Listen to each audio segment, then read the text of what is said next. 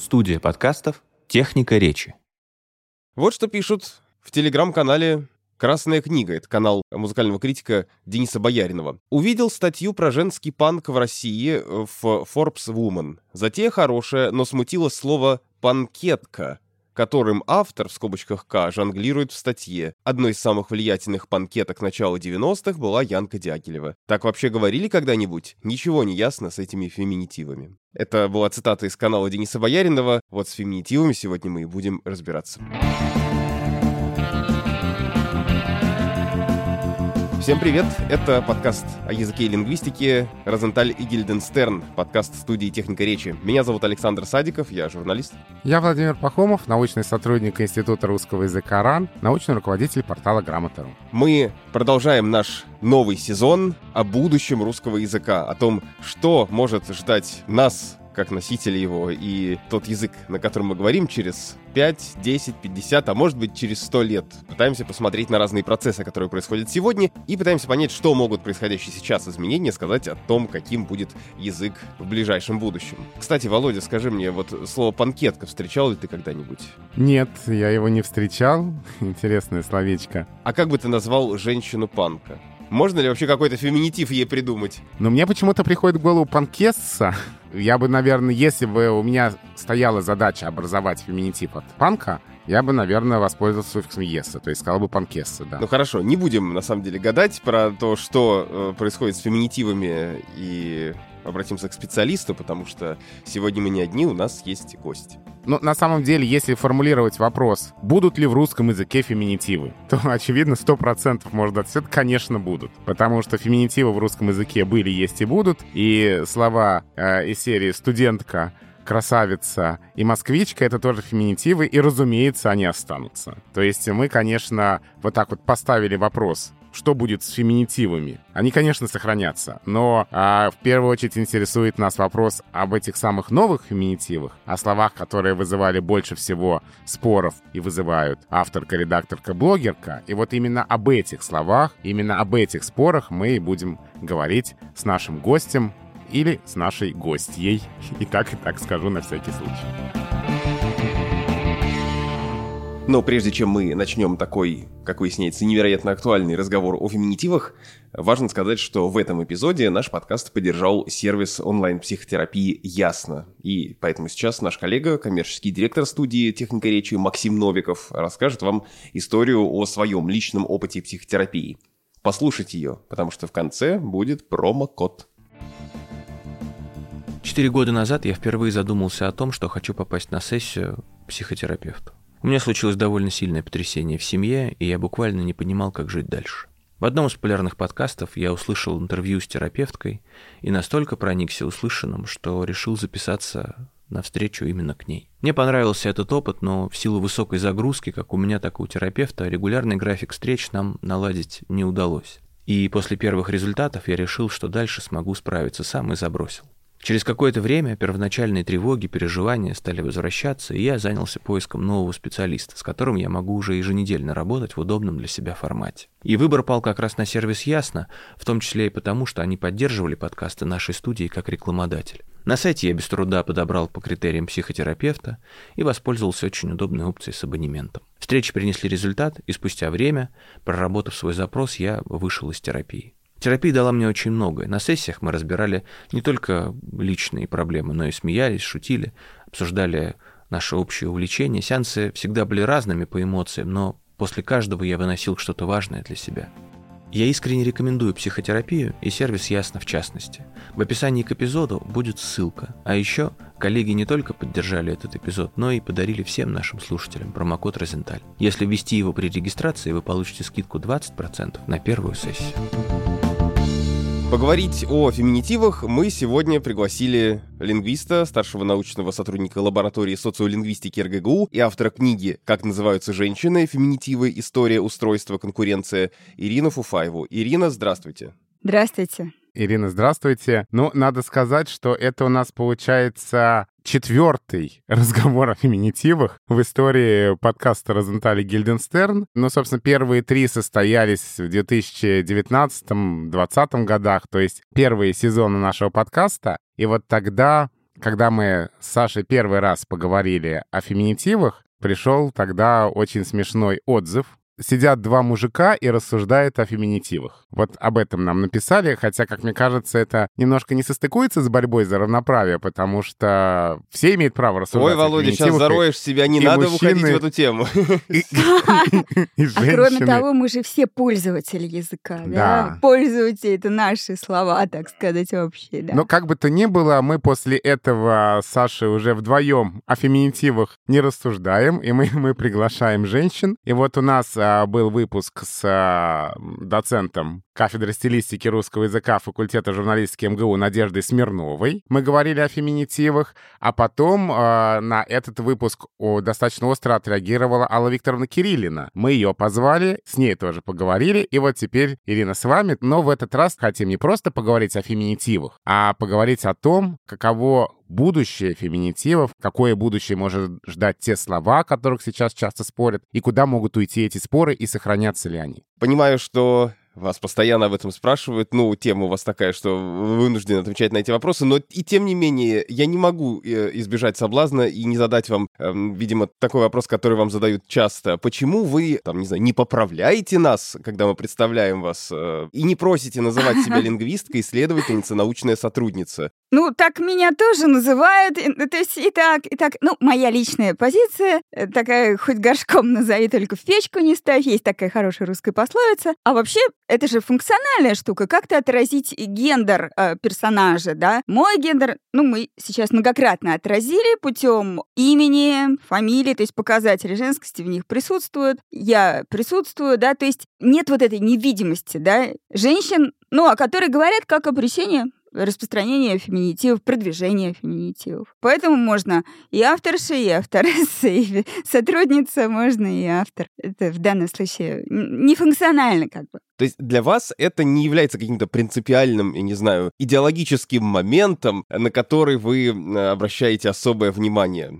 Да, я в данном случае вот э, вне идеологии меня привлекает позиция исследователей по этому вопросу. Просто, как э, говорится, ради блага всех существ на Земле, когда действительно, ну, может угрожать, когда ты пишешь о чем-то, и вот эта самая невидимость возникает женщины, да, ну, каких-нибудь там исследовательницы, да, ты действительно употребляешь феминитив, и все хорошо, вместо исследователя. Но это в том случае, когда нет других э, каких-то маркеров женскости. Ирина Фуфаева один из авторов словаря, который э, сейчас э, пишется словаря феминитивов. И, наверное, если говорить о будущем, то это, пожалуй, единственное, что можем сказать определенно, что в ближайшем будущем этот словарь должен выйти. Когда он выйдет и каким он будет вот а, в плане актуальности. То есть это какой-то словарь более сиюминутный или это словарь более фундаментальный, который и десятилетия спустя будет актуальным мы стараемся фиксировать тот язык, который вот мы сейчас имеем, и поэтому в нем есть очень такие вот современные вещи, которых нету в других словарях. Действительно, это так. Там можно встретить слово редакторка и, конечно же, авторка и так далее. Но это не простой словарь феминитив. Это не просто вот мы взяли все феминитивы. Он бы был тогда очень просто огромный. Это так вот словарь ста, ну, не только феминитивов, но и пар, троек и так далее, вариативных. Это словарь,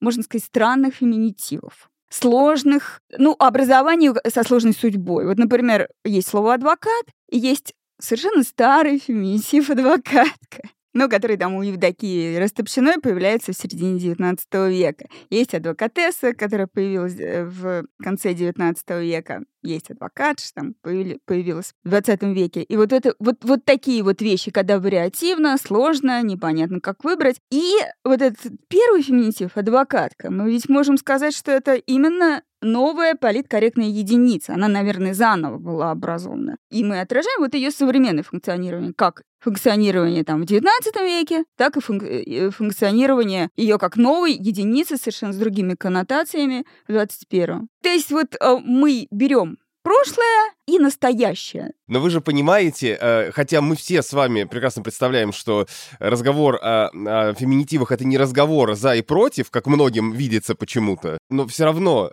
я, я почему-то так э, и предсказываю, как говорят, вангую, что когда выйдет этот словарь, то его возьмут в оборот и те, кто с одной стороны будут говорить, ой, какой ужас, лингвисты это разрешили теперь говорить вот это, хотя словарь, как вы описали сейчас, вообще не про это, но я уверен, что он будет так многими восприниматься. И наоборот, будут люди, которые, ну, наконец наконец-то э, профессионалы узаконили вот эти слова, которые мы давно пытаемся э, внедрить в жизнь. Совершенно точно будут такие оценки, потому что у нас ведь общественное представление, что словарь предписывает нам, э, любой словарь предписывает. И когда вышел ну, тот самый словарь языка интернета.ру, который написал авторский коллектив под руководством Максима Крангауза, но другой Максим Крангаус и с вами в словаре феминитивов, но там был другой авторский коллектив, но все тот же Максим Крангаус. И когда вышел словарь языка интернета.ру, то да, там, конечно, а, читатели и журналисты открыли этот словарь, увидели там слова «бугага», «сто», «пятьсот», «ничего себе», и стали говорить, какой кошмар, словарь русского языка это зафиксировал, значит, все, это теперь норма. Так что да, Саша совершенно прав, будут такие оценки, все, вы зафиксировали, адвокатка, авторка, значит, это теперь норма, и так и надо говорить, то есть такие суждения будут. А когда исследователи стали изучать впервые русскую разговорную речь 70-е годы 20 века с этим синтаксисом, у вас нет чего, чем записать, да, ну вот такими э, конструкциями. И все в ужасе тоже, э, во-первых, сказали, что так э, никто не говорит, а во-вторых, что, значит, нас теперь заставляют так говорить. Это даже не словарь, это просто исследование было земской. Возможно, когда-нибудь в будущем мы вашими усилиями, нашими усилиями, нашими общими усилиями вот это представление о том, э, что ученые только и знают, что предписывают лингвисты, и переломим, вот, может быть, это нас ждет, что у нас будут все такие в этом плане люди уже знающие, что есть узус, практика, и что есть выбор. В этом месте я бы хотел сказать отдельное спасибо сервису Строки, благодаря которому стал возможен наш сезон о будущем русского языка. Пользователи Строк первыми могли услышать все наши эпизоды, но Строки стоит скачать, разумеется, не только ради нашего подкаста, но и ради возможности читать и слушать книги, аудиокниги и другие шоу. Так, эксклюзивно в строках вы можете прочитать и, кстати, послушать аудио роман Владимира Сорокина «Наследие». Это финал трилогии о докторе Гарине. До этого, напомню, выходили «Метель» и, собственно, «Доктор Гарин». «Наследие» — это очередная фантастическая книга о постапокалиптическом мире, в котором читатель вроде меня так и норовит увидеть параллели с настоящим. Вообще, Сорокина я очень люблю. Невероятный стиль, который меня в свое время поразил, когда я впервые прочитал рассказ «Настя», потом «Голубое сало», ну и, конечно, «Норму». И о языке, кстати, не так часто говорят в контексте творчества Сорокина. Мы даже приглашали писателя в наш подкаст, три года назад, но тогда Владимир Георгиевич нам не ответил, ну ничего. Мы его от этого любим не меньше и будем читать на строках, да и везде, где получается. Установите приложение «Строки» и читайте новый роман «Наследие». Ссылка в описании эпизода. Если мы говорим о будущем, и вот только что мы говор... э, сказали, что часть э, выступает за, часть против, хотя это вообще не вопрос за и против, мне кажется. Но можно ли предположить, это на самом деле вопрос с подвохом, потому что у меня есть на него досрочный ответ. Э, можно ли предположить, что споры о феминитивах когда-нибудь закончатся? Моя версия нет, потому что сезон о прошлом русского языка доказал нам, что то, о чем мы спорим сегодня, примерно о том же спорили и 200, и 300 лет назад. Но что касается феминитивов, будет ли, наступит ли время, когда люди перестанут э, э устраивать, э, мягко скажем, дискуссии в интернете по этому вопросу? Да, очень устойчивые эти споры, это спору нет, но, конечно же, же закончится моя версия? Да, потому что заканчивается все. Просто потому что заканчивается все. И я что-то не помню в прошлом э, споров э, таких вот феминитивах. Хотя, конечно, спор о языке, о заимствованиях, да, мы это все знаем, о площадных словах, там, любителей русского языка, которые рвали на себе волосы там, в 40-е годы 19 века, что русский язык погибает у них на глазах, да, мы это знаем. Но вот текущие все-таки споры о феминитивах, конечно, так или иначе закончатся. А, я думаю, что те, кто включил наш подкаст э, и увидел тему будущее феминитивов, наверное, часть слушателей наверняка а, сформулировали бы вопрос так. Когда настанет время, когда перестанут люди коверкать э, язык, вот эти все авторки, редакторки, блогерки, адвокатки, когда все, про все это уже забудут, этот морок пройдет, весь этот бред закончится, и мы хотя бы здесь перестанем коверкать русский язык. Другая часть наших слушателей, и я думаю, что, может быть, даже их больше, наверное, предпочли бы так задать вопрос. Скажите, когда, наконец, уже эти слова станут абсолютно нормальными, нейтральными для всех, не только для нас, а вообще для всех, когда э, люди перестанут станут хвататься за сердце, услышав авторка и редакторка, когда эти слова станут абсолютно нормальными, нейтральными, как э, студентка или как школьница. А я, наверное, как лингвист, сформулировал бы вопрос третьим способом. Есть ли у нас, у лингвистов, шанс убедить носителей, погасить вот горячность этих споров, убедив носителей языка в том, что мужской род не отражает маскулинности, а он отражает нейтральность. Что редактор — это не мужчина-редактор, а просто название профессии безотносительно к полу. Вот есть ли у нас шанс в этом убедить наших э, соотечественников или такого шанса нет? Вот таких три вопроса от Да. трех разных категорий людей я задал. Какой из них вам кажется наиболее, что ли, реальным, и как бы вы на все эти три вопроса ответили? Ну, во-первых, что касается вот этих групп двух больших, да, реально, на самом деле такие группы есть. Вот заметим, что те и другие будут апеллировать при этом к некой официальности. То есть первые будут говорить, ну этого нет, я художник, а не художница, у меня, извините, там, это записано в дипломе, там, в трудовом договоре и так далее. А другая группа будет говорить не просто, когда эти слова станут нейтральными, а когда эти слова попадут тоже, когда они обретут официальный статус. Мы потому что как-то очень любим официальный статус. Мы очень любим бюрократический язык. Это вот у нас, наверное, то, что объединяет. Мы ориентируемся на бюрократический язык. Собственно, судьба феминитивов, ну, то, что они так понизили свой статус, это потому что они потеряли бюрократический статус, да, они же из канцелярского языка были ну, так сказать, удалены, потому что он уни- унифицировался. И поэтому они как-то стали казаться плохими такими словами, непрестижными и так далее. Там учительница и так далее. Вот это, кстати, интересный тезис, и, наверное, давайте его поподробнее развернем, что эти слова были в канцелярской бюрократической речи нейтральными, да, а потом оттуда ушли. Да, вот э, чтобы увидеть вот этот тренд в этом хрус- э, будущего в хрустальном шаре, надо посмотреть, наверное, как это все происходило, да. Вообще в языке всегда все перестраивается, да.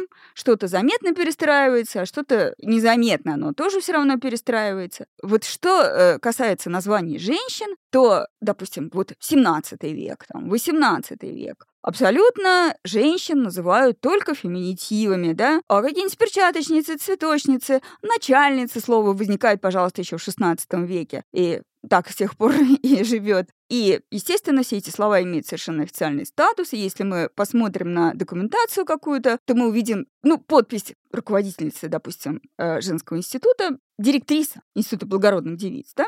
Директриса совершенно официальный статус. Эти слова действительно используются в документах. Ну, вот здесь я хочу еще вклиниться и отметить, что, насколько я понимаю из вашей книги, ведь эти все слова не воспринимались как такие окрашенные, как они воспринимаются многие из них сегодня. Да, вот тоже слово директриса, да, сейчас мы, если посмотрим словарь, там будет разг. Явно это не было разг, да, потому что вот если это пишется совершенно в форме, да, в форме документа. Вот такая история, значит, вот это все было, и штука такая, что женщина, врач, редактор, вот как вы говорите, и так далее, и это слово употребляется в качестве подлежащего, там редактор сказала, врач приходила, это новация такая, она появилась в начале 20 века. А врач, приезжа- приезжавший в Ясную Поляну там, э, и так далее, в СМИ пишет. Я так понимаю, что с ней это и родилось, потому что ну вот действительно, в начале 20 века появилось очень много в России женщин-врачей, еще до революции. Прямо опережали мы по этому параметру другие европейские страны. И врачих это появился феминитив. Но мы его видим до поры до времени, в течение десятилетий, только в дневниках. То есть он, значит, был в разговорной речи, он совершенно нейтральный, ничего обидного нет. Мы все прекрасные носители русского языка, там, Булгаков, Чуковский и так далее. В дневниках его употребляют моя там любимая врачиха, но его больше нигде нет, кроме дневников, не находится. А нужно как-то отражать гендер, как мы сейчас говорим, и в СМИ, в СМИ только врач, начиная вот да, с начала 20 века. И вот по- появляется приехавшая врач, там врач, э, это сам, вот это появляется такая новация согласования по э, женскому роду, то есть такое сползание этих слов, называний профессий только, да, в общий род. И вот э, что, феминитивы теряют свой статус, феминитивы становятся э, вот этим чем-то таким разговорным. Дальше вот это вот, казалось бы, найденное решение, да, вот это вот согласование по женскому роду, ну вот типа врач пришла, оно опять начинает как-то буксовать. Вот эта перестройка, она идет, идет, но она тоже очень многих вот не устраивает. То есть люди ворчат, весь 20 век ворчат, время от времени кто-то это высмеивает. Вот, вот в конце 20 века Лидия Корнеевна Чайковская пишет статью «Моя грач прилетела», где с гневом обрушивается вот на такое согласование ну вот моя врач пришла, опять не устраивает, опять нехорошо. То есть названиями женщин, вот видите, такая вот сложная ситуация. То есть и феминитивы у нас на- не устраивают, и вот это вот не устраивает. Нет такого согласия в обществе. Но, конечно же, как-то эта сфера утрясется, но Вот долго как-то у нас не может она вот. Ну вот вы здесь упомянули тоже слово «врач», которое согласуется в том числе с э, словами и глаголами и причастиями в женском роде. И у вас э, не так давно в вашем телеграм-канале, который называется «Лингвата», кстати, если вы еще не подписались, обязательно это сделайте, как это сделали мы с Володей. У вас э, был пост на эту тему, и в частности вы там спрашиваете подписчиков, ощущаете ли вы, это я цитирую вас, ощущаете ли вы ниже следующие слова в грамматическом отношении совершенно совершенно такими же, как слова певец и актер, то есть просто мужского рода или не совсем такими, а ближе к слову врач, и какие именно из этих слов. Ну и там есть телохранитель, спасатель, китаевед, военный, ОМОНовец и так далее. И вы приводите в пример цитату из статьи «Ученый опубликовала ролик со стадом голубых баранов. И такое встречается чаще, но вот, насколько вам кажется, есть ли в этом какая-то тенденция, которая тоже будет усиливаться, и мы будем видеть больше таких примеров?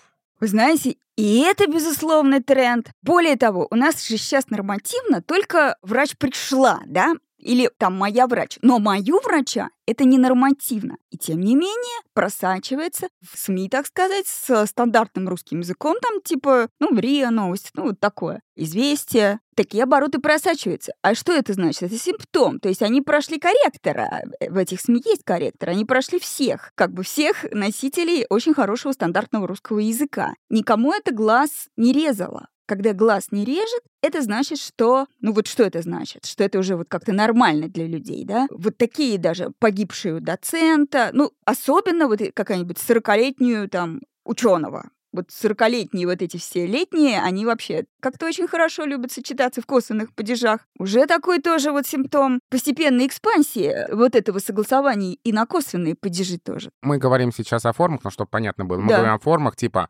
«мою врач», да, а, мою врача. Мой, а, мою врача, да, 40-летнюю ученого, да, вот да. такие. Э, и в случае э, слова ученый не мешает даже то, что это, вообще-то говоря, бывшее причастие, которое должно легко, ну, от него легко, конечно, очень образуется феминитив ученая, и он, кстати, и это тоже тренд, и это тоже используется сейчас больше, этот феминитив. Просто в одной статье можно встретить и ученую, и этот же персонаж называется ученым и согласуется по женскому роду. Вот представляете, ну вот такая вот ситуация. Это совершенно стандартная ситуация для перестройки каких-то сфер.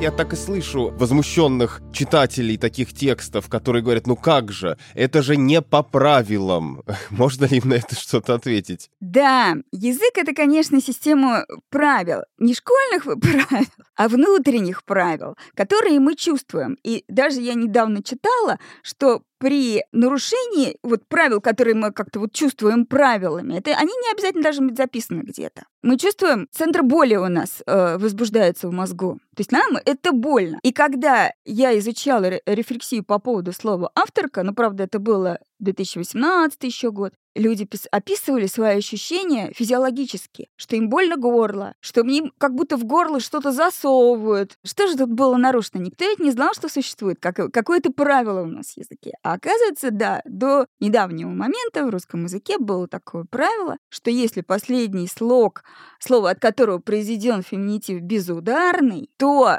ну, почти всегда невозможен суффикс «к». То есть такие слова образовывались суффиксом «ша», авторша, автор-авторша, лидер-лидерша, иллюстратор-иллюстраторша, ну и хейтерша уже успела образоваться, и блогерша, и какая-нибудь там каякерша, руферша, диггерша, инстаграмерша. Или же просто целиком заимствовался феминитив. Ну, вот та же директриса. Просто из французского языка. И оказалось, что мы помним, что как-то мы вот это вот все сами не зная, где-то там помним, слышим что-то не то, нам больно. Но вот ваши книги и ваши рассказы на самом деле очень сильно опровергают такое устоявшееся представление об истории феминитивов, потому что я так понимаю, что в целом в обществе устоялось представление, а, что феминитивы — это какое-то изобретение современное, что там вот, ну, веками закрепощали женщин, а, и это отразилось в словах, и именно поэтому у нас а, там директор, редактор, автор — это все мужского рода, и только сейчас появляются такие слова, чтобы показать место женщин. Но ваши книги убедительно показывают, что все как раз наоборот, что феминитивов раньше было больше, хотя свободы у женщин было меньше, что а, вот эти все слова. И поэтка была, и актерка была, и адвокатка была, что, и как вы сейчас сказали, директриса нормально использовалась в официальных контекстах, что получается, на, на самом деле история другая. Феминитивы использовались достаточно свободно. Они были в канцелярской речи, в бюрократической речи, при том, что, как мы понимаем, прав у женщин в 18-19 веке было поменьше, чем сейчас. А потом, 20 век — это история того, как женщины стали а, массово приходить во все эти профессии, это становилось нормальным, но при этом в канцелярской бюрократической речи для наименования профессии закреплялся мужской род. И мы пришли к ситуации, когда сейчас и мужчины, и женщины в разных профессиях вполне могут быть равноправны, но при этом для названия профессии в такой официальной речи используется только слово мужского рода, и вот это породило ту проблему, что образуются массово такие слова, чтобы показать, что речь идет о женщинах. Да, что касается прошлого, вот можно просто открыть словарь Даля и посмотреть на букву «Б» слово «банкирша», например. Это совершенно неочевидная вещь. То есть нам кажется, что это, ну, а, конечно же, это жена банкира и только, да?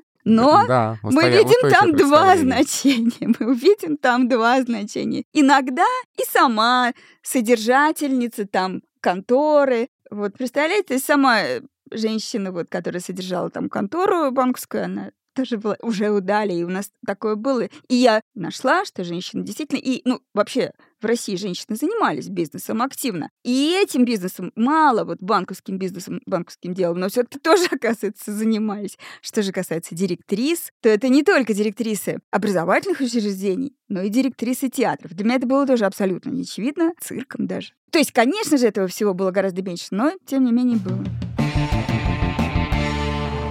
Очень важно, мне хочется сейчас немножко подытожить то, что мы уже сказали. Получается, язык все равно ищет пути выхода из этой ситуации. А, то есть вот эта ситуация, когда используется только слово мужского рода, и мы иногда не можем показать, что речь идет о женщине, на самом деле язык уже ищет пути выхода из этой ситуации, и получается вот эти все а, сочетания «моя врач», а, «40-летняя я ученый», это как раз попытки по-другому решить этот вопрос, решить вопрос согласованием, да, не образованием форм, формы, а не образованием феминитива, а другим согласованием. И получается, с одной стороны, есть тенденция на это направление, да, а с другой стороны, есть э, все-таки, ну, как кажется, может быть, даже где-то и все-таки употреблю это слово, насильно, искусственно э, распространяемая тенденция на то, что вот так вот пристегивать суффикс «ка» ко всем словам. Тогда у меня вопрос какая тенденция, с вашей точки зрения, имеет больше шансов? Ну, да, вот, значит, суффикс «ка» совершенно верно. Только что увидела слово «опекунка», при том, что «опекунша» — такое старое слово. И редкое русское слово с суффиксом «ша». Обычно суффикс «ша», конечно, обслуживал э, заимствованные основы. Значит, ну, что тут скажешь? Вообще-то говоря, какая тенденция победит, да, обе сильные. Проистекают они из того, что нам надо гендер отражать. Это наша языковая привычка речевая. Ведь не всем это так нужно. Носителям английского языка, да? Не нужно, чтобы сразу в заголовке персонаж, например, э, какой-то новости газетной, чтобы сразу понимать, кто это, да, мужчина или женщина. А нам вот нужно. Конечно же, есть такая закономерность, что побеждает тот какой-то пласт лексики или еще чего-то, чем пользуется поколение следующее, да, next generation. Поколение э, следующее выбирает феминитивы, как нам кажется. Поэтому, так сказать, это аргумент за то, что победят феминитивы. Но, может быть, еще какое-то следующее поколение, еще что-то там история не кончается на вот том поколении, которое выбирает феминитивы, она всегда продолжается, история языка. Да и вот это вот поколение, которое, ну, как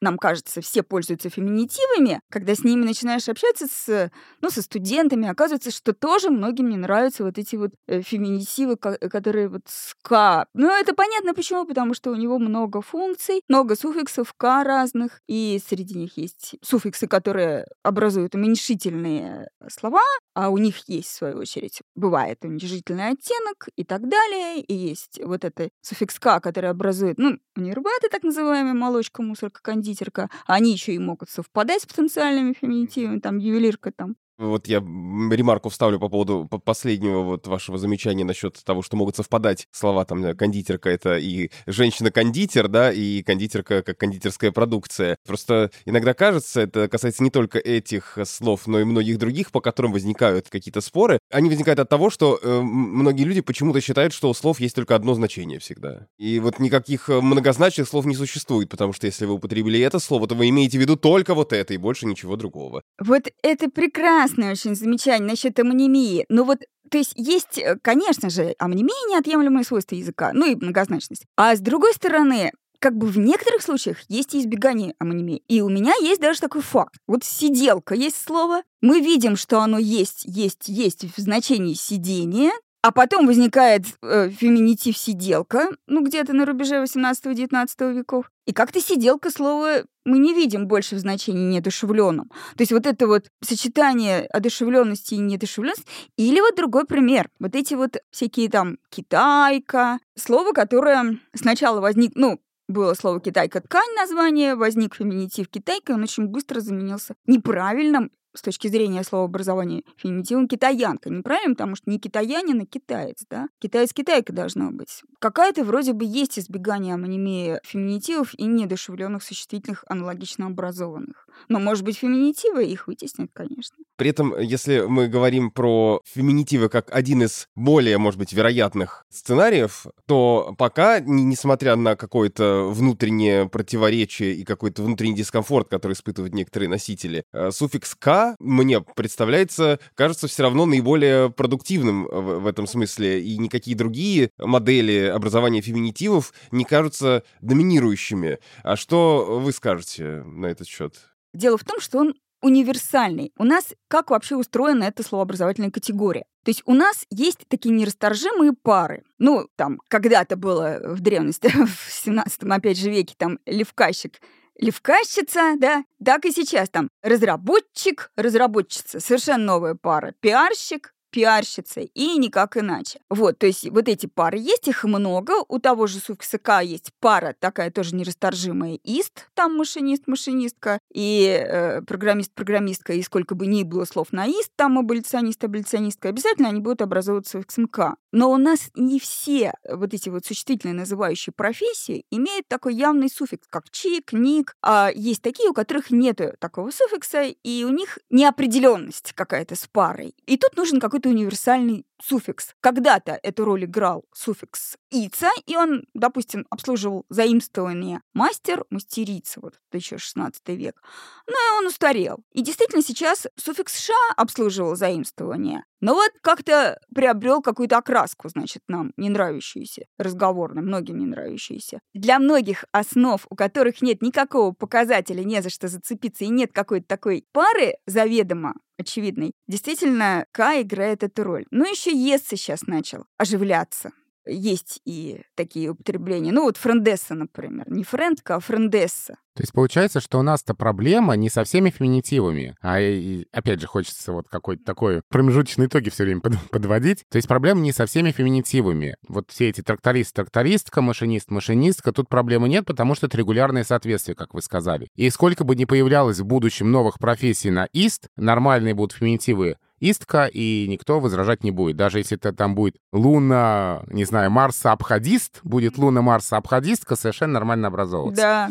То есть э, проблема именно с феминитивами к словам ну, на ор, на ер, типа автор-блогер, которым не, нет вот такой регулярной Ну, а, или пары. эксперт, или Да. терапевт, то есть у Да. которых нет, ну, как правило, это заимствование, да. Но есть еще несколько русских слов, у которых тоже нет никакой модели. Это, например, знаток, вот с суффиксом «ок». Это, э, казалось бы, есть такая потребность, или более того, предок, да, с суффиксом вот этот «ок» с чередованием предок предка, да, уж вообще потомок, казалось бы, всегда ну- нужно как-то назвать вот женщину предка своего, но феминитива нет. Но в основном, конечно, это вот заимствованием такая проблема. Нотариус. Собственно, я продолжаю Сашин вопрос. Насколько может быть вероятно, что из-за разговорно-просторечной сферы в будущем поднимутся в нейтральную а, вот эти суффиксы «ша» и «ха», которые у нас уже есть? Что докторша, врачиха, адвокатша могут вернуть себе тот нейтральный статус, который у них был, вот, судя по вашим словам,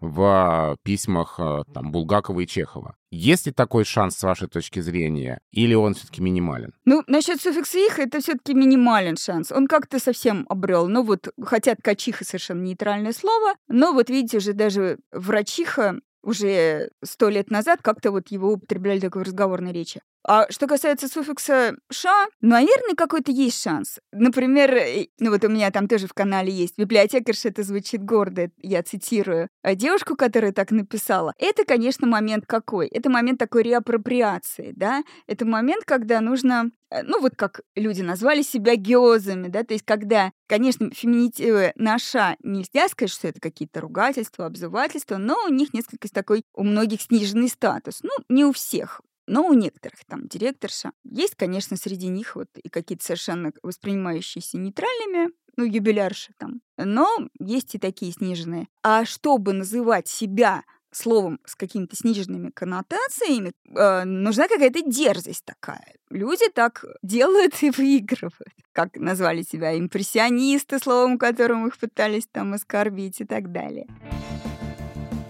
мы когда с Володей э, задумывались, каким может быть в целом наш сезон, мы как-то одну из идей обсуждали, а вот не поговорить ли нам, как изменился русский язык там за последние 3-4 года, потому что кажется, что изменения происходят довольно быстро, но потом мы решили, что надо посмотреть еще и сразу в будущее, да, и, может быть, эти изменения помогут нам понять, что нас ждет э, в ближайшие годы. Так вот, у меня, ну, может быть, потому что я в целом, э, наверное, вот мой пузырь информационный, он весь состоит из людей, которые как-то в повестке и все такое, поэтому мне начинает казаться, что многие феминитивы, о которых еще там 4 года назад э, спорили, уже никого не раздражают и не воспринимаются как э, какие-то особенные слова. Ну, то есть то же слово «авторка» я встречаю довольно часто во вполне нейтральных формулировках, которые уже э, не вызывают э, ярых споров и кидания кирпичей в того, кто высказывается. И даже в собственной речи я замечаю за собой, что я много слов стал употреблять, э, вот, типа, экспертка, не знаю, авторка та же или редакторка. Есть ли у вас какое-то такое ощущение, и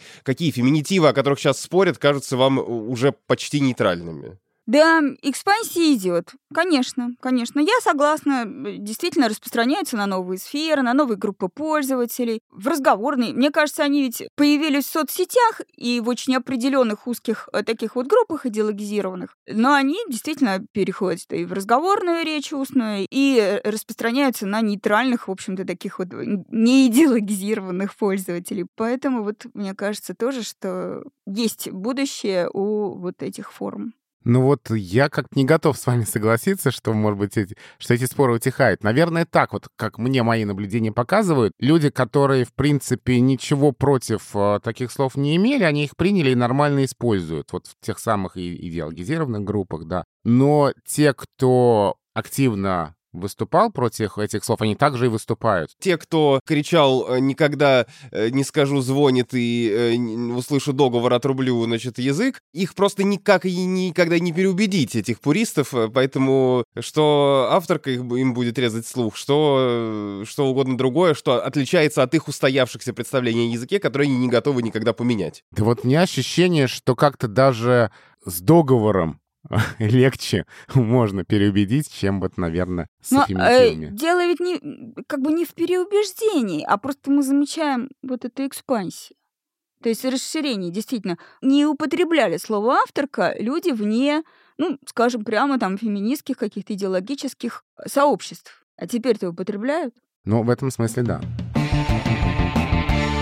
Еще один вопрос, который мы хотели с Сашей вам задать по поводу вот этих gender gap -ов когда используется то, что называется gap, да, нижнее подчеркивание, и дальше какая-то финаль слова mm-hmm. женского рода, чтобы показать, что речь идет одновременно и о мужчинах, и о женщинах. И здесь, конечно, хочется рассказать вот эту историю, они писали много в соцсетях, и, как мне кажется, она показывает, тоже, может быть, сейчас не очень одобряемую вещь скажу, что иногда в погоне за формой, в погоне вот за этой политкорректностью какие-то очень важные вещи мы можем упустить. Да, это вот ситуация, когда одно СМИ, не буду его называть, когда произошло нападение Хамас на, да, на Израиль, да, да, да. А, написали про а, погибших Израиль, нижнее подчеркивание, тянок, и вот эти вот тянки в контексте, когда речь шла об убитых и замученных людях, это было настолько ужасно и отталкивающе. Многие тогда на это обратили внимание. То есть вот Ужасно, случай, да. когда этот э, gender gap был использован абсолютно не по делу и как раз, ну, продемонстрировал, наверное, какую-то эмоциональную глухоту и отсутствие вот этого чувства языка у тех, кто его использовал. И аналогично было с историей вот этого махачкалинской истории. Дагестан казаки там ворвались, в то время как, ну, какие дагестанки ворвались. Это затрудняет понимание содержания. Это единственное, что мысль, которая меня посещает первая, когда я вижу такой текст. Конечно, это такая бюрократическая канцелярская вещь. И, между прочим, они были прекрасно в советских каких-то документах, когда там писали «участник слэш ца», да? Это в очень э, там каких-то редких случаях, когда ты заполняешь анкету, и, и вот такое было. Или там школьник, школьница, да? Учени, и вот да, это да, да, да, да. Акации, да. И ты должен вставить к или ца, да, что-то такое. И там как бы им и оставаться, потому что это просто вот удобное заполнение, да, каких-то форм бюрократических ужасных. Ну, ладно, мы прощаем формам, но мы в литературу же это все не потащим. Вообще, сам, сами вот эти вот гендергэпы, если их использовать вот как-то помимо вот этих форм, конечно, они для русского языка просто совершенно не подходят. У нас много падежей, и в этих падежах возникают разные окончания, то есть вот это вот все никак не восстанавливаются формы нужные э, с помощью гендергэпов, а они должны восстанавливаться. Иначе какой смысл? Вот эти вот первичные. Ну, то есть прогноз, что вряд ли они получат супер широкое распространение. Вообще, конечно.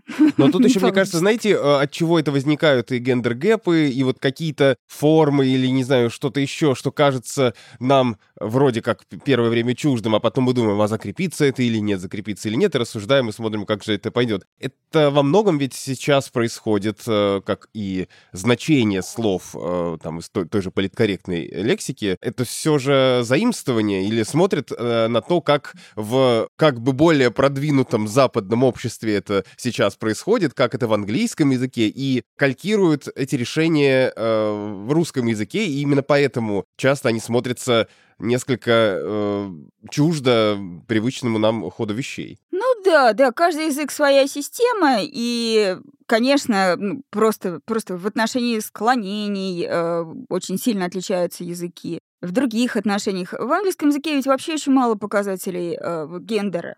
Просто крайне мало, и отсюда, ну, какие-то другие совершенно решения, которые естественны для языка. Вот это вот, например, обозначение человека неизвестного гендера с помощью they. Естественно, для английского языка это, так сказать, до эпохи политкорректности возникло, да? А для нас э, they, ну вот они, это же совсем другие коннотации. Это, ну, такое лакейское уважительное э, обозначение барина, например, они или барыни, они почивают. Вот это, кстати, тоже очень хорошая мысль, что какие-то вещи могут быть в тех самых западноевропейских языках, в том числе в английском, не из-за политкорректности, а из-за того, что в тех языках меньше возможностей для выражения гендера, чем в русском. И они этим, этим э, пытаются закрыть ту лакуну, которой нет в русском языке, и поэтому как, не все подряд стоит э, переносить автоматически на русскую почву, потому что у нас есть эти механизмы. Нет, а тут вообще такая ситуация очень интересная, что ну, в английском этом в англоязычном дискурсе э, политкорректном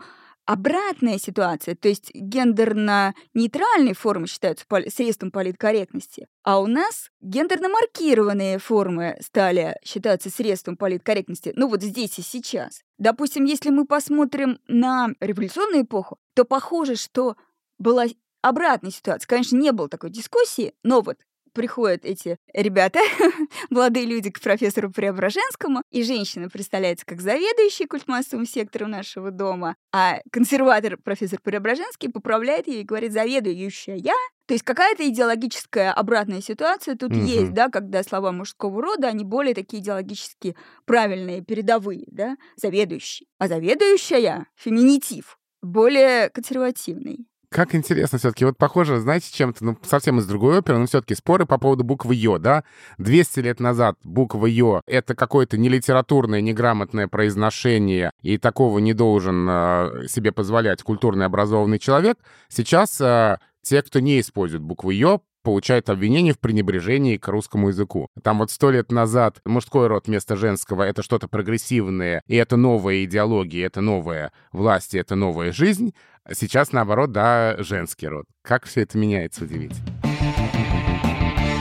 утешает, наверное, одно, что как бы мы не хотели, а мы про это много раз уже говорили, как бы мы э, не хотели э, что-то внести искусственно в язык, насильственно в него ничего не внести. Он решит все за нас. Ну и если, да, если подытожить и все-таки попытаться ответить на вопрос, будущее феминитивов Я сейчас попытаюсь как-то вот тоже э, основные тезисы, которые мы сегодня проговаривали, вот еще раз вынести. Получается, что у языка есть несколько путей решить эту проблему. Это далеко не только феминитивы. Это еще и возможность того, что у существующих слов а, может появиться согласование по другому грамматическому роду.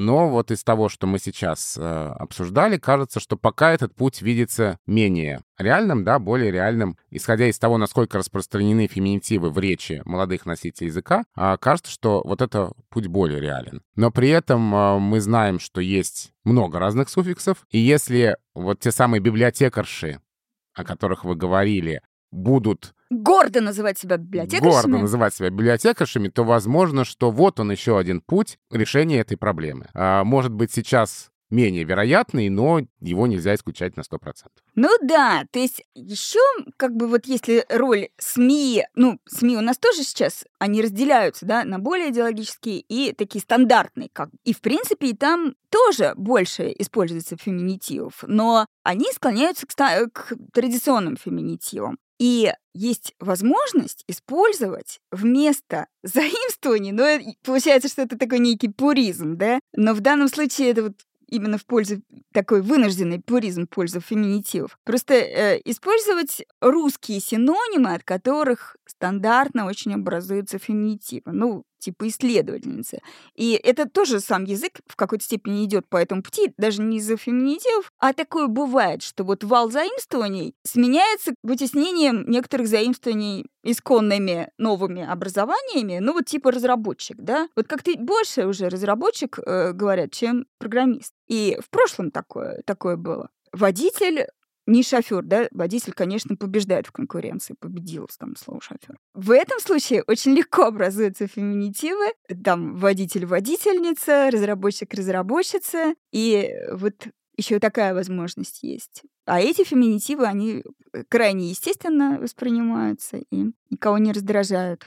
Я понимаю, что я не ответила четко, что вот пойдет язык по, по такому конкретному пути, но, к сожалению, это невозможно, потому что действительно э, в этой сфере много тенденций. Ну, мы, в общем-то, и не ставили такую задачу дать абсолютно однозначный ответ. Mm-hmm. А, мы знаем, что действительно такое невозможно часто сделать, но вот как раз мы хотели нащупать возможные пути решения этой острой такой проблемы, которая сейчас возникла, и ну, может быть, оценить вероятность этих сценариев, как чуть более вероятные, чуть менее вероятные. Но вот кажется, что эту задачу мы попробовали решить. Решили мы ее или нет, наверное, судить нашим слушателям. Большое спасибо. У нас в гостях сегодня была лингвист, старший научный сотрудник лаборатории социолингвистики РГГУ и автор книги «Как называются женщины. Феминитивы. История устройства конкуренция» Ирина Фуфаева. Ирина, спасибо вам большое. Спасибо. Спасибо за приглашение. Спасибо всем, кто с нами и послушал этот эпизод. Меня зовут Александр Садиков, я журналист. Я Владимир Пахомов, научный сотрудник Института русского языка РАН, научный руководитель портала Грамота.ру. Пишите нам письма на почту подкаст собакотехникаречи.студио. Оставляйте комментарии и э, пишите сообщения в телеграм-канал Техники Речи. Ну а еще, конечно, не забывайте, что у нас есть группа в социальной сети ВКонтакте. Там иногда бывают разные дополнительные материалы, которые мы публикуем по мотивам наших эпизодов. Так что заходите и во ВКонтакте тоже, чтобы получить еще больше Розентали и Гильденстерна. До встречи через неделю.